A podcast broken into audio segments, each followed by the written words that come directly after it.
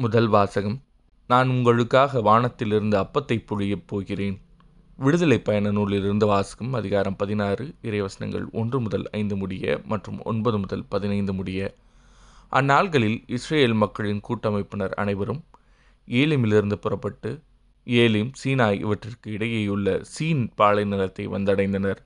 அவர்கள் எகிப்து நாட்டினின்று வெளியேறி வந்த இரண்டாம் மாதம் பதினைந்தாம் நாள் அது. இஸ்ரேல் மக்கள் கூட்டமைப்பினர் அனைவரும் அந்த பாலை நிலத்தில் மோசேவுக்கும் ஆரோனுக்கும் எதிராக முறுமுறுத்தனர். இஸ்ரேல் மக்கள் அவர்களை நோக்கி இறைச்சி பாத்திரத்தின் அருகில் அமர்ந்து அப்பம் உண்டு நிறைவடைந்து. எகிப்து நாட்டிலேயே ஆண்டவர் கையால் நாங்கள் இறந்திருந்தால் எத்தனை நலமாய் இருந்திருக்கும்? ஆனால் இந்த சபையினர் அனைவரும் பசியால் மாண்டு போகவோ இப்பாலை நிலத்திற்குள் நீங்கள் எங்களை கூட்டிக் கொண்டு வந்திருக்கிறீர்கள் என்றனர். அப்போது ஆண்டவர் மோசையை நோக்கி இதோ பார் நான் உங்களுக்காக வானத்திலிருந்து அப்பத்தை பொழியப் போகிறேன். மக்கள் வெளியே போய் தேவையானதை அன்றன்று சேகரித்து கொள்ள வேண்டும்.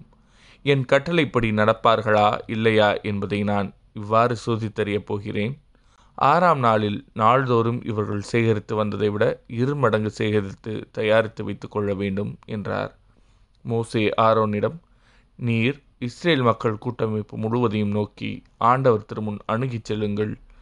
ஏனெனில் அவர் உங்கள் முறுமுறுப்புகளை கேட்டுள்ளார் என்று சொல்லும் என்றார். அவ்வாறே ஆரோனும் இஸ்ரேல் மக்கள் கூட்டமைப்பு முழுவதையும் நோக்கி பேசிக்கொண்டிருக்கையில் அவர்கள் பாலை நிலப்பக்கமாய் திரும்பினார்கள். அப்போது ஆண்டவரின் மாட்சி மேகத்தில் தோன்றியது. ஆண்டவர் மோசையை நோக்கி இஸ்ரேல் மக்களின் முறையீடுகளை நான் கேட்டுள்ளேன். நீ அவர்களிடம் மாலையில் நீங்கள் இறைச்சி உண்ணலாம் காலையில் அப்பம் உண்டு நிறைவடையலாம். நானே உங்கள் கடவுளாகிய ஆண்டவர் என்பதை இதனால் நீங்கள் உணர்ந்து கொள்வீர்கள் என்று சொல் என்றார். மாலையில் காடைகள் பறந்து வந்து கூடாரங்களை மூடிக்கொண்டன. காலையில் பனிப்படலம் கூடாரத்தை சுற்றி படிந்திருந்தது. பனிப்படலம் மறைந்தபோது பாலை நிலப்பரப்பின் மேல் மென்மையான தட்டையான மெல்லிய உரைப்பனி போன்ற சிறிய பொருள் காணப்பட்டது. இஸ்ரேல் மக்கள் அதை பார்த்துவிட்டு ஒருவரை ஒருவர் நோக்கி மன்னா என்றனர். ஏனெனில் அது என்ன என்று அவர்களுக்கு தெரியவில்லை. அப்போது மோசே அவர்களை நோக்கி ஆண்டவர் உங்களுக்கு உணவாக தந்த அப்பம் இதுவே என்றார். இது ஆண்டவரின் அருள்பாக்கு இறைவா உமக்கு நன்றி. பதிலுரை பாடல். ஆண்டவர் அவர்களுக்கு வானத்து உணவை வழங்கினார். தம் விருப்பம் போல் உணவு கேட்டு வேண்டுமென்றே இறைவனை சோதித்தனர். அவர்கள் கடவுளுக்கு எதிராக இவ்வாறு பேசினார்கள். பாலை நிலத்தில் விருந்தளிக்க இறைவனால் இயலுமோ? என்றனர். ஆண்டவர் அவர்களுக்கு வானத்து உணவை வழங்கினார். ஆயினும் மேலேயுள்ள வானங்களுக்கு அவர் கட்டளையிட்டார். விண்ணகத்தின் கதவுகளை திறந்து விட்டார். அவர்கள் உண்பதற்கென மன்னாவை மழையென பொழியச் செய்தார். அவர்களுக்கு வானத்து உணவை வழங்கினார். ஆண்டவர் அவர்களுக்கு வானத்து உணவை வழங்கினார். வானதூதரின் உணவை மானிடர் உண்டனர். அவர்களுக்கு வேண்டிய மட்டும் உணவுப் பொருளை அவர் அனுப்புவார். அவர் விண்ணுலகினின்று கீழ்காற்றை இறங்கி வரச் செய்தார். தம் ஆற்றலினார் தென்காற்றை அழைத்து வந்தார். ஆண்டவர் அவர்களுக்கு வானத்து உணவை வழங்கினார். அவர் இறைச்சியை துகள் துகளென அவர்கள் மீது பொழிந்தார். இறகு பறவைகளை கடற்கரை மணல் என வரவழைத்தார்.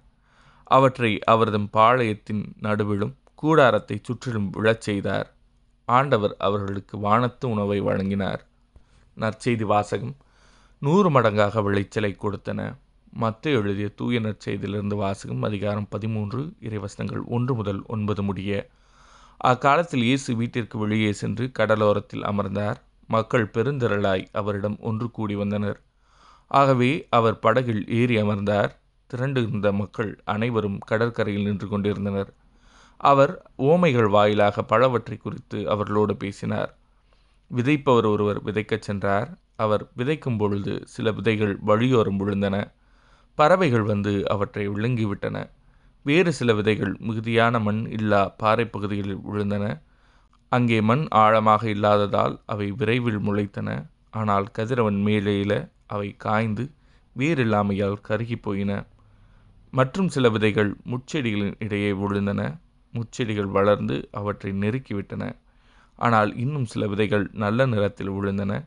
அவற்றுள் சில நூறு மடங்காகவும் சில அறுபது மடங்காகவும் சில முப்பது மடங்காகவும் விளைச்சலை கொடுத்தன.